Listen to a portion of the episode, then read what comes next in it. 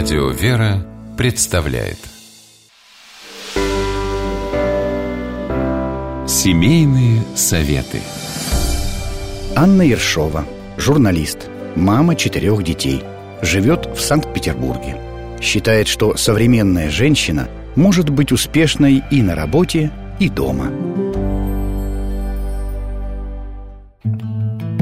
Однажды в январе, когда мы сидели за завтраком, за окнами завыли сирены.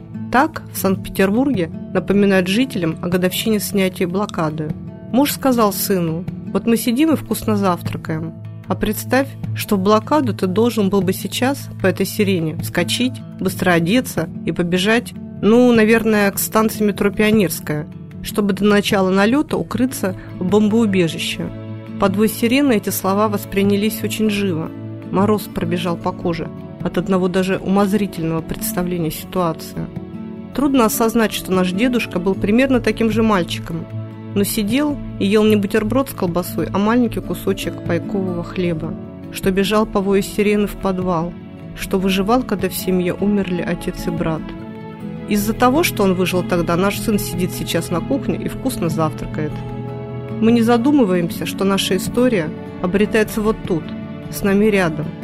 Наши бабушки и дедушки постепенно уходят, и ценнейшие сведения, ценнейшие воспоминания уходят вместе с ними.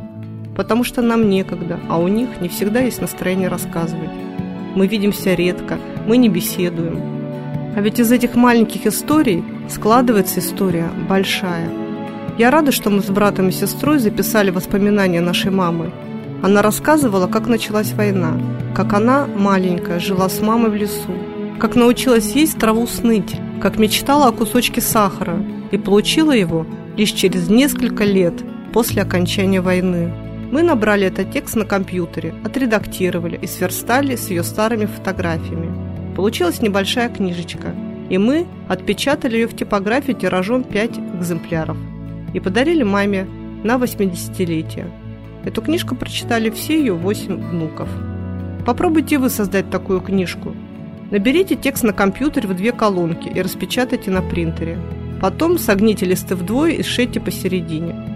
Тогда многие памятные даты, которые отмечаются в нашей стране, обретут для вас уже другое, личное звучание. С вами была Анна Ершова.